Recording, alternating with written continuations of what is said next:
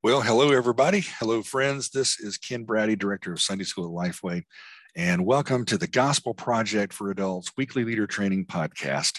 This is our final, uh, final podcast in the winter sessions, our winter quarter. And it's uh, hard to believe this is number 13, our 13th week, 13th session to be together. And it's been my privilege to record these uh, podcasts for you this quarter.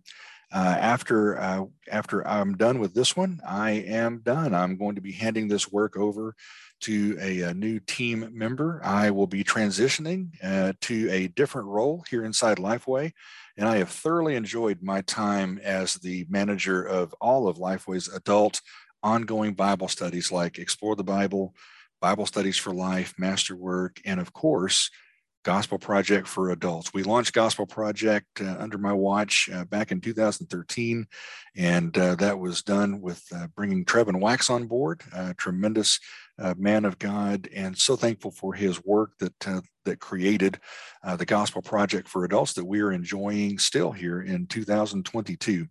And and so I'm not going to waste any more time. We're just going to jump right in uh, to this very final session uh, in our, our studies. This is for the uh, suggested use date of February the 27th. And this is session number four in unit number six. Unit number six takes place in the month of February 2022, four sessions. And this last one here in the month of February is titled A Holy People. And uh, this, this lesson is divided into three sections, just like always. And the first part of your Bible study uh, is actually going to not be in uh, Numbers or in Exodus like we've been for the last uh, 13 weeks. These studies today are going to come from the New Testament book of First Peter. Now, you might be thinking, oh, wait a minute. Gospel Project does things in chronological order. Why in the world are we jumping from Exodus and Numbers all the way forward to First Peter?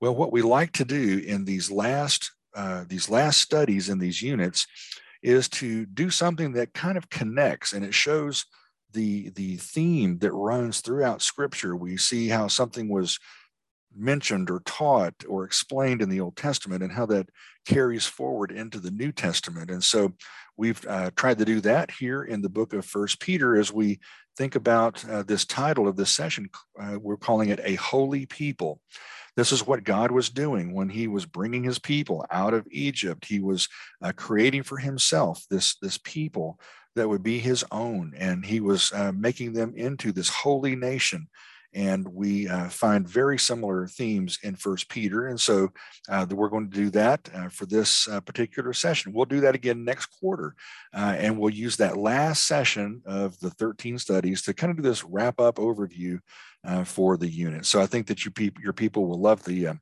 the break from the Old Testament where we've been and seeing how this connects into the New Testament. So here we go. The session outline looks like this. Uh, the first session is called God's People. I'm sorry, the first section of your lesson. God's people are to be holy, having been called by a pure God. That's First Peter 1, verses 13 through 16. Uh, the middle section, part two of your Bible study, is titled God's People Are to Live Reverently, having been redeemed by a pure sacrifice. That's verses 17 to 21 of First Peter.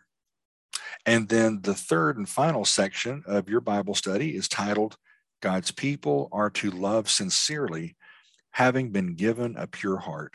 1 Peter 1, verses 22 through 25. And so a, uh, an, an extremely reasonable number of verses, right? Starting in 1 Peter 1 with verse 13 and ending in verse 25. So this will be very manageable. I expect that you will get through every one of these verses in your study this week.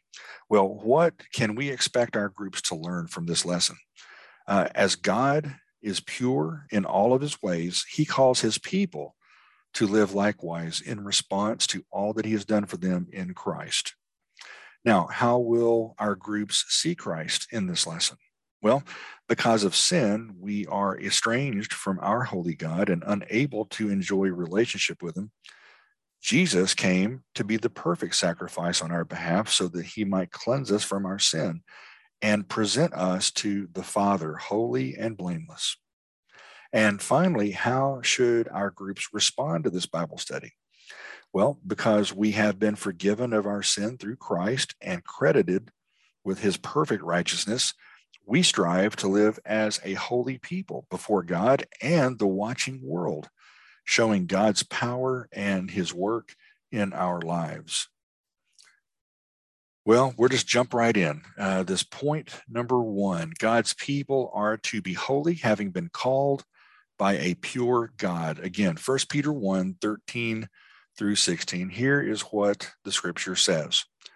Verse 13 Therefore, with your minds ready for action, be sober minded and set your hope completely on the grace to be brought to you at the revelation of Jesus Christ.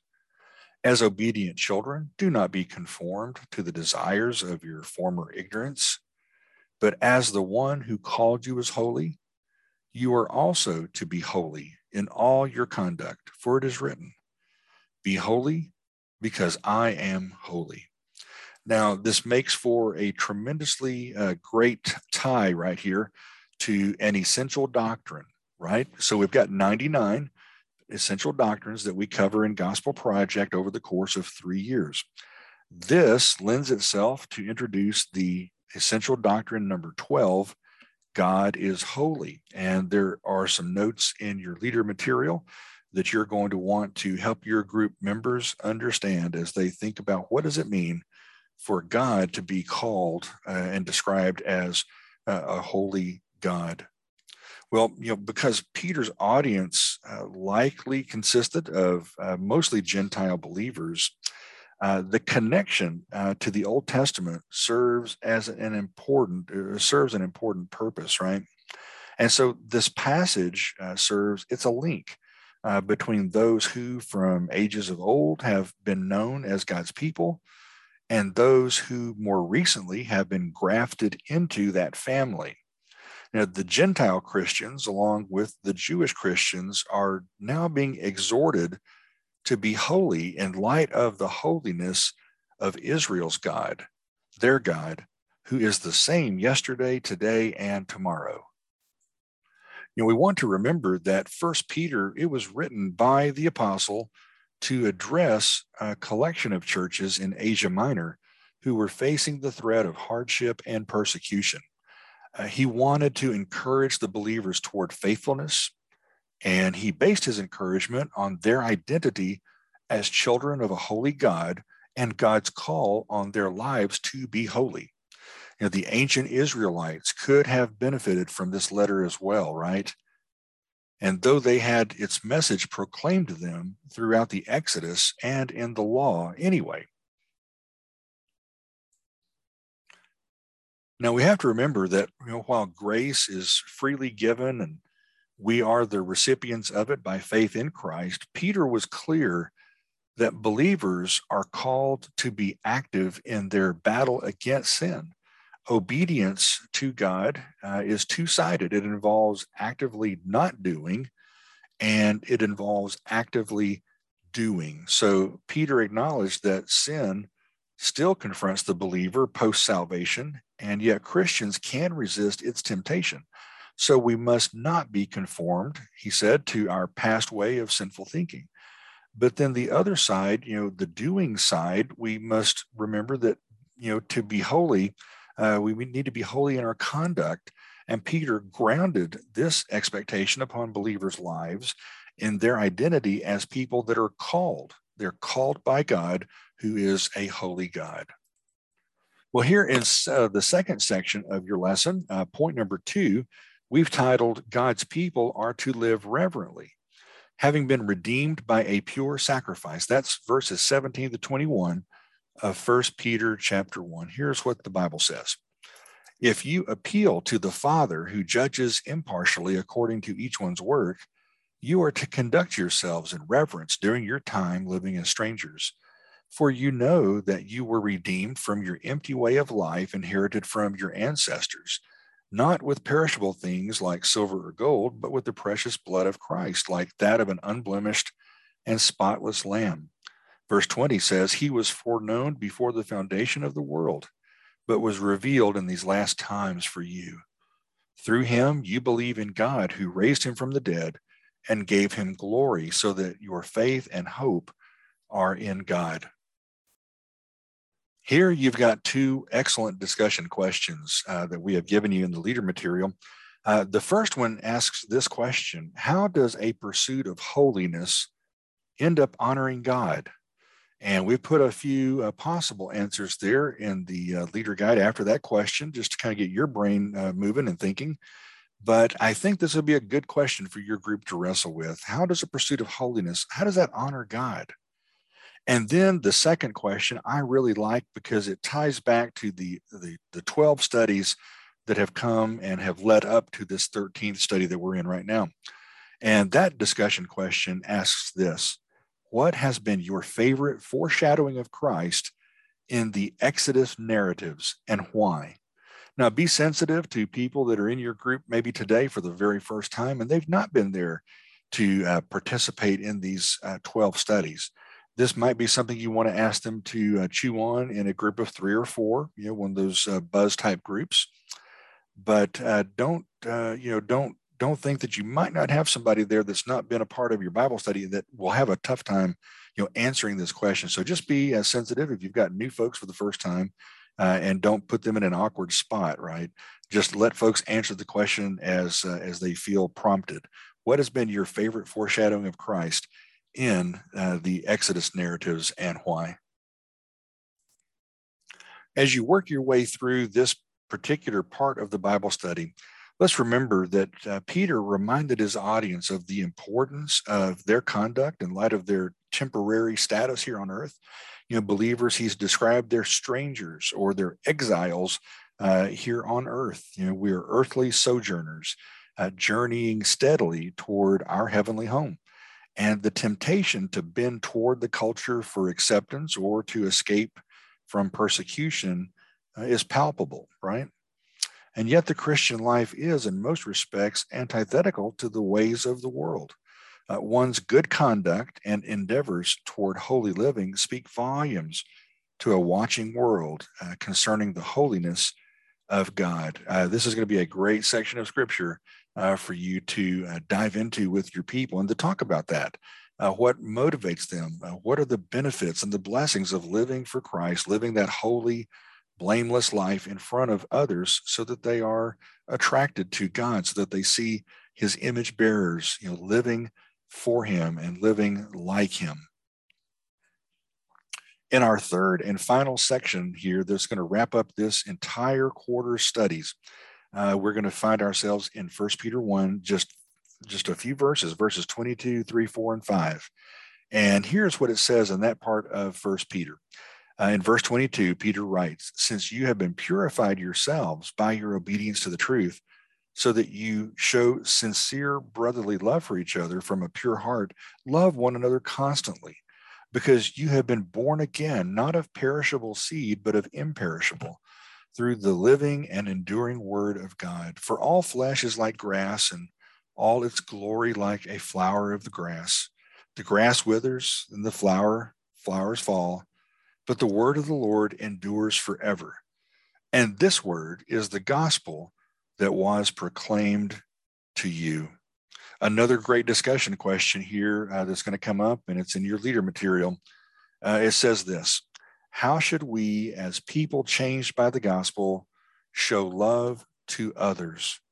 And I think that's an important question for us to wrestle with. You know, we gather in groups, not just to study the Bible for the benefit that it brings to us. But we gather in groups so that we can preach the gospel to us, so that we can remain outwardly focused and on mission with God. Because quite honestly, there are lost people everywhere. Uh, we do not have to cross an ocean, right, to be missionaries. Uh, there are people in our communities, maybe within just yards uh, or, or maybe you know within just a few hundred feet of our churches uh, that are lost and bound for hell. And we, as groups and as God's people, uh, must show love to these people. What does that look like? Ask your group you know, to wrestle with this. What does it look like for me to love somebody who is sometimes pretty unlovable? That may be a family member. It could be somebody that I, we work with. They're just obnoxious. You know, they're not saved. They act like lost people and they're hard to love.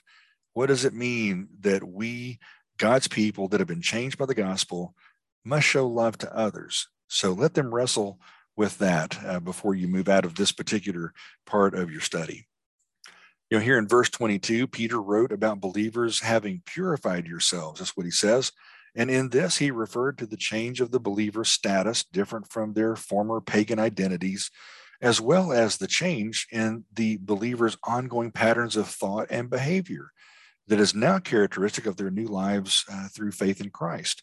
You know, believers share a purity by virtue of their relationship with Jesus, but they also work in the power of the Holy Spirit to put off their sin so as to be pure. So, uh, both faith in Jesus and faith fueled effort to eliminate sin are in keeping with obedience to the truth. That's what Peter said.